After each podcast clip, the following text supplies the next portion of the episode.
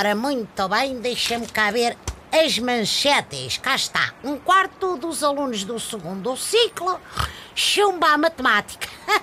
Pois e o pior é que não vão perceber que quantidade é essa, porque chumbaram naquele teste em que se perguntava o que era um quarto e um terço.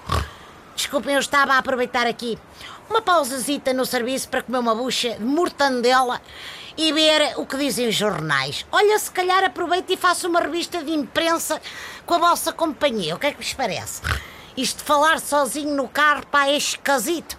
Mas vou fingir que não ouvi. Bom, ora bem, aqui na secção local, Fernando Medina volta a dizer que quer levar o metro de Lisboa até Belém. Acho bem.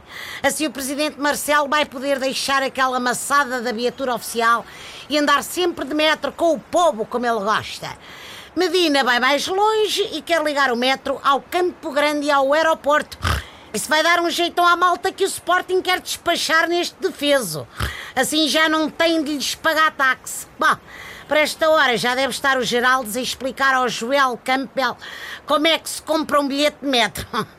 As coisas em Almeida continuam agitadas desde que fechou a delegação da Caixa Geral de Depósitos.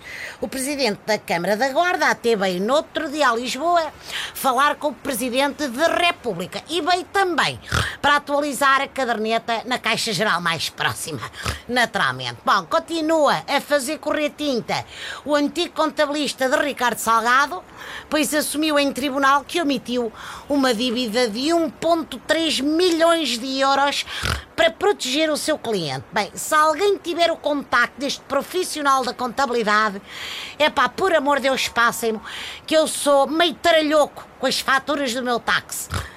Paulo Fonseca, outra notícia, foi campeão na Ucrânia. Começa a ser mais difícil ser campeão em zonas de guerra do que no Porto. Ei, até amanhã, pessoal.